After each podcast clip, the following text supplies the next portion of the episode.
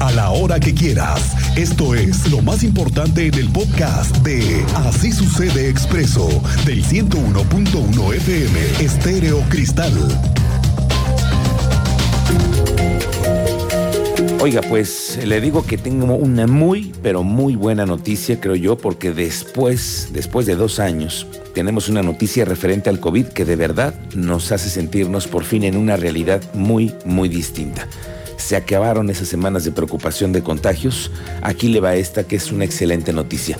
Tras dos años de atender pacientes hospitalizados por COVID-19, el IMSS en Querétaro reportó dos días consecutivos, dos días consecutivos sin ingresados por COVID. Desde marzo del 2020, cuando se recibió al primer paciente, el instituto atendió a más de 8.100 personas que estuvieron internadas en los diferentes hospitales generales del Seguro Social. Hoy es el segundo día consecutivo que no hay contagios. Por cierto que la Universidad Autónoma de Querétaro informó que, dado el actual escenario de la contingencia sanitaria, la reincorporación a clases presenciales al 100% continúa en todas las facultades y escuelas de bachilleres, proceso que se contemplará más tardar al regresar de vacaciones el próximo 25 de abril. También con ello vienen buenas noticias para los adultos mayores y todos y todos los que tienen que ver directa o indirectamente con el Centro Cero, Centro Gerontológico Plan Vida, porque ahora se van a normalizar muchas de las atenciones de los derechohabientes. Esta es una realidad que mucha gente estaba esperando que se dieran las consultas finalmente ha llegado al 100%. Lo vamos a platicar más adelante. Oiga, tras el cambio a color verde en el semáforo epidemiológico del gobierno federal para el estado de Querétaro, la decimoséptima zona militar escuche usted, abrió ahora sí nuevamente las instalaciones para la realización del servicio militar de conscriptos de la clase 2000 del 2003. Ya estamos en la del 2003, anticipados, remisos y mujeres voluntarias en las instalaciones de la zona militar. Por cierto, señor rey del rating, es en donde mejor se puede desayunar. ¿Ah, sí? ¿Tú sabías? No. En la séptima zona militar, cuando vas, te llegan a invitar a algún evento, cuando está con el general y te sirven de desayunar ahí. Hola, la. No, no, no, no, no, no. Chocolate, café, pan dulce, de todo tipo. Y los huevos revueltos a la mexicana.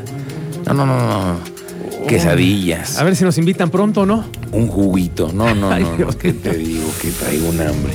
Bueno, es que en la zona militar se están reincorporando casi todas las actividades que se retomaron después de dos años de suspensión por la contingencia sanitaria. Y este fin de semana se dio la bienvenida ya a 300 soldados. El coronel del arma blindada y comandante del Servicio Militar Nacional, Román Solís Martínez, invitó a los jóvenes hombres y mujeres a llevarse de este adiestramiento militar el espíritu de ser mejor cada día y servir a la patria. Soldados del Servicio Militar Nacional, sean ustedes bienvenidos al cumplimiento de este noble deber ciudadano. A partir de ahora comenzarán su adiestramiento militar encaminado a fortalecer su sentimiento patriótico mediante un adoctrinamiento basado en valores para hacer de ustedes hombres y mujeres de bien. Tengan la plena seguridad que recibirán un adiestramiento militar de calidad enriquecedora tanto para su desarrollo personal como el entorno social en el que viven. Ojo, para los que tienen algún asunto laboral con la Secretaría del Trabajo o algunas de las juntas de conciliación y arbitraje, la secretaria del Trabajo, Liliana San Martín, anunció ajustes estratégicos al interior de la Junta Local de Conciliación y Arbitraje. Detalló que Angélica Montes de Oca Muñoz, Angélica Montes de Oca Muñoz es la nueva presidenta de la Junta Local de Conciliación y Arbitraje. Anteriormente fue secretaria de Acuerdos del Tribunal de Conciliación y Arbitraje. También ella fue jefa del Departamento de Finiquitos de la Oficialía Mayor del Poder Ejecutivo. Es decir, tiene amplia experiencia en la función pública y ahora se incorpora a la Secretaría del Trabajo como la presidenta de la Junta Local de Conciliación y Arbitraje. Y es que con la reforma laboral quedaron muchísimos casos que no han avanzado desde noviembre. Hoy, por cierto, viene a platicar con nosotros la secretaria del Trabajo a raíz de estos cambios en las juntas y también para hablar de temas relacionados con esa secretaría. Le invitamos a que nos mande también sus preguntas, dudas. Hoy viene la responsable de la Secretaría del Trabajo a responderlas. Por cierto que ya también se acerca el primero de mayo, Día del Trabajo, fecha en la que se viene el desfile para los trabajadores. El presidente de la Alianza Sindical del Estado de Querétaro, Alejandro Olvera Hernández, alias El Güero Olvera Hernández, confirmó que este año se llevará a cabo nuevamente el desfile con motivo del Día del Trabajo. Esto después de dos años de haber sido suspendido a causa de la pandemia. Dio a conocer que será también la invitación para que acude el gobernador Mauricio Curi y también las autoridades de la Secretaría del Trabajo. Tomamos la, determinación y la decisión de, desfilar, ¿no? Yo creo que es sano, sobre todo para todos los trabajadores a los cuales nosotros representamos, que pues bueno, no se había este, hecho en el 2020 y 2021 por la situación de la, de la pandemia. Hoy, bueno, pues hoy tenemos ya el caso, este, el hecho de las mujeres que salieron a la calle a manifestarse tenemos también parte de los eventos que se han hecho masivos. No habrá tolerancia en caso de que algún elemento de la Policía Municipal de Querétaro cometa algún delito o abuso, dice el alcalde en tu calle. Luis Bernardo Nava. Esto tras ser cuestionado por el supuesto abuso de dos elementos contra un docente de la universidad y tras la detención de dos uniformados por los hechos del Estadio Corregidor. Esto fue lo que dijo. Bueno, comentarles que la instrucción en el municipio es muy clara. Hay cero tolerancia y cualquier eh, señalamiento se turna al órgano interno que revisa, que analiza estos casos. Se suspende, por supuesto, a los funcionarios que hayan sido señalados para que no puedan tener, digamos, como intervención o que no puedan este, seguir eh, llevando a cabo funciones del municipio hasta que se esclarezca la situación. Y en este caso, este, si se determina a través del órgano que está realizando la investigación una responsabilidad, decir que serán sancionados de manera ejemplar. Teniente Mérida, ¿cómo te va? Muy buenas tardes, bienvenido. Muy buenas tardes, Miguel Ángel. Buenas tardes a nuestro auditorio para platicarles eh, que se exige la activación de una alerta AMBER, esto por eh, la desaparición de Alfredo Kevin Miguel, de 16 años de edad. Fue su mamá, Altagracia Hernández Yescas, quien refiere que el 19 de marzo en la residencial Italia desapareció el joven. Exigió a las autoridades estatales la activación inmediata de la alerta AMBER. La señora Altagracia tuvo una reunión con el subsecretario de Derechos Humanos de la Secretaría de Gobierno Estatal, Armando del Río, para solicitar dar seguimiento a cada una de las líneas de investigación, activar la alerta AMBER conforme a derecho, iniciar la búsqueda de forma inmediata de su hijo y que le entreguen avances de la investigación, así como la carpeta de la misma. Esto fue lo que comentó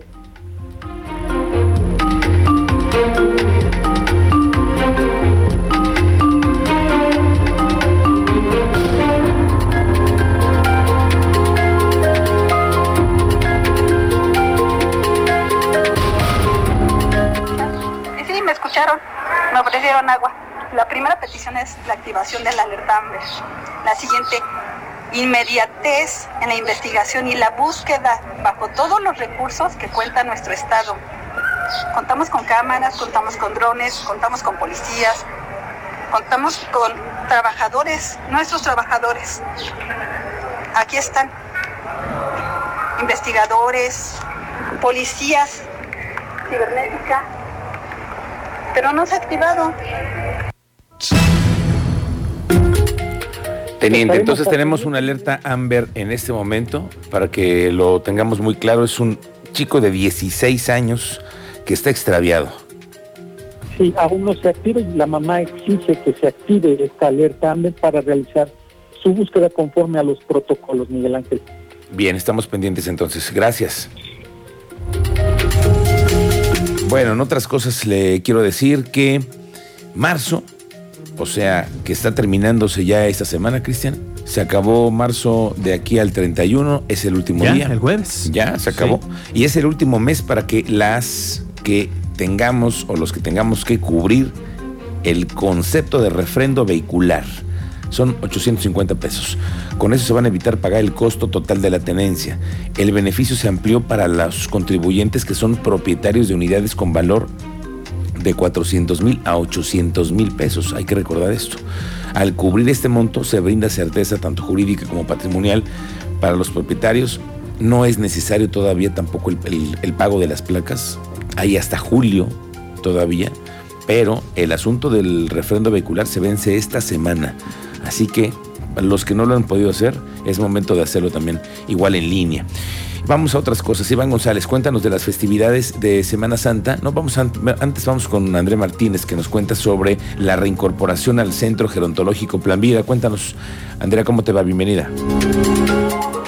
¿Qué tal, Miguel Ángel? Muy buenas tardes y a todos los radioescuchas. Así es, ya abrió nuevamente sus puertas el Centro Gerontológico Plan Vida, este espacio que está dedicado para el desarrollo integral de las personas adultas mayores del Estado de Querétaro, así lo confirmó el director del sistema estatal DIS, Oscar Gómez Miembro. Esto luego, bueno, de que esta infraestructura dejó de brindar servicio desde hace dos años cuando inició la pandemia. Y bueno, en ese sentido, voy a conocer que hasta la semana pasada ya se habían reinscrito cerca de 550 adultos mayores para ser usuarios de Plan Vida. Escuchemos justamente esta información que nos daba el director del sistema estatal DIS.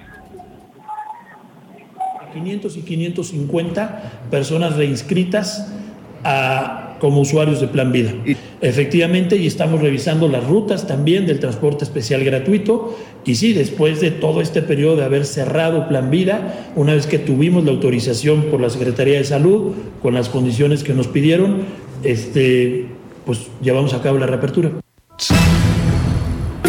Y bueno, Gómez Miembro agregó que se tuvieron que cumplir eh, pues una serie de requisitos, así como un protocolo sanitario para obtener la autorización de la Secretaría de Salud Estatal y poder reabrir este espacio. Esto con el fin de brindar las condiciones más óptimas para los adultos mayores y evitar contagios de COVID-19 entre este grupo de la población ya que pertenecen a uno de los sectores más vulnerables de la sociedad. Y bueno, el director del DIF estatal recordó que en este espacio pues se brindan talleres educativos, recreativos y físicos, servicio de alimentos, servicio de odontología y de geriatría, así como rehabilitación. Del mismo modo, bueno, pues recordó que se cuenta con un área de servicio social, de psicología y de atención jurídica para los adultos mayores. Esta fue la información, Miguel Ángel. Gracias, Andrea Martínez. Iván González, cuéntanos, las festividades de Semana Santa se, se acercan y con ello también las festividades después de dos años, todos de regreso a las calles. Cuéntanos, Iván González, bienvenido. Miguel Ángel, ¿qué tal? Muy buenas tardes, como bien lo señalas, después de dos años que se ha suspendido el Via Crucis de San Pedro Tolimán, también es uno de los más importantes y más numerosos que se realiza en Querétaro. Este 2022 se realizará de manera presencial.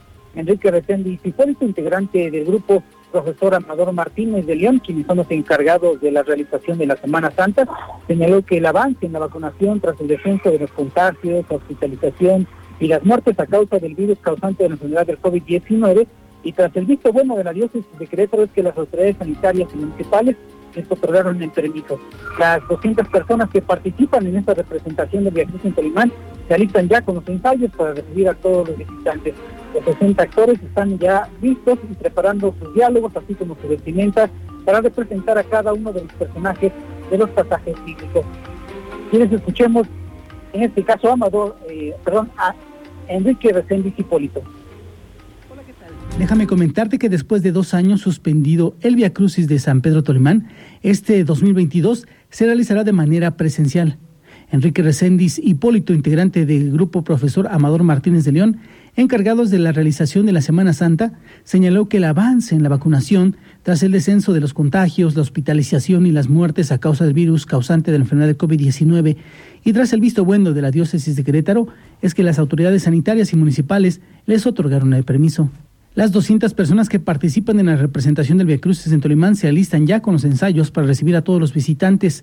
Los 60 actores ensayan y preparan sus diálogos, sus vestimentas, para representar a cada uno de los personajes de los pasajes bíblicos. Se decide hacerlo presencial por todos los protocolos que ya se han ido implementados a nivel nacional, la vacunación que hemos tenido pues todas las personas que estamos en edad de vacunación y lo más importante que la respuesta de la población, sobre todo de aquí de Tolimán, ha sido favorable y prácticamente estamos vacunados la gran mayoría. Del cuadro de actores que nosotros tenemos, igual una gran mayoría son mayores de edad y ya todos tenemos la vacuna, a excepción de los niños que nos apoyan, pero con ellos seguiremos y continuaremos todos los protocolos de salud que nos ha dictado la Secretaría de Salud a sus diferentes niveles. Las representaciones iniciarán el domingo de Ramos 10 de abril con la entrada triunfal de Jesús a Jerusalén. El lunes 11 de abril se llevará a cabo la representación de Jesús perdido y hallado en el templo. Jesús recibe el bautismo, Jesús tentado por el demonio y las bodas de Caná. El martes 12 se llevarán las representaciones de la hija de Jairo, la mujer adúltera, los diez leprosos, curación de un ciego de nacimiento y el milagro de los panes y peces. El miércoles 13 se llevará la representación de la mujer samaritana, resurrección de Lázaro, Marta y María, la pecadora en casa de Simón, los mercaderes en el templo. Para el jueves 14 se representará el buen samaritano, la última cena, Jesús ora en el huerto de Getsemaní y el fin de Judas. El viernes santo 15 de abril se representará Jesús ante Anás y Caifás, Pilatos y Herodes, el camino al Calvario y Jesús muere en la cruz. Para mayores informes consulte la página de Facebook de Semana Santa en Tolimán. Esta es la información. Gracias a todos los que quieran asistir a Tolimán, ahí está la agenda, ahí está lo que pueden realizar y sobre todo también se espera que, bueno, antes de la pandemia se llegaban a recibir en este de Cruz hasta 15 mil personas, Miguel Ángel, así es que es un de Cruz también importante y numeroso y también pues uno de los más, más importantes que se realizan en Querétaro. Bien, gracias Iván González, estamos pendientes contigo, buenas tardes, la una con 19.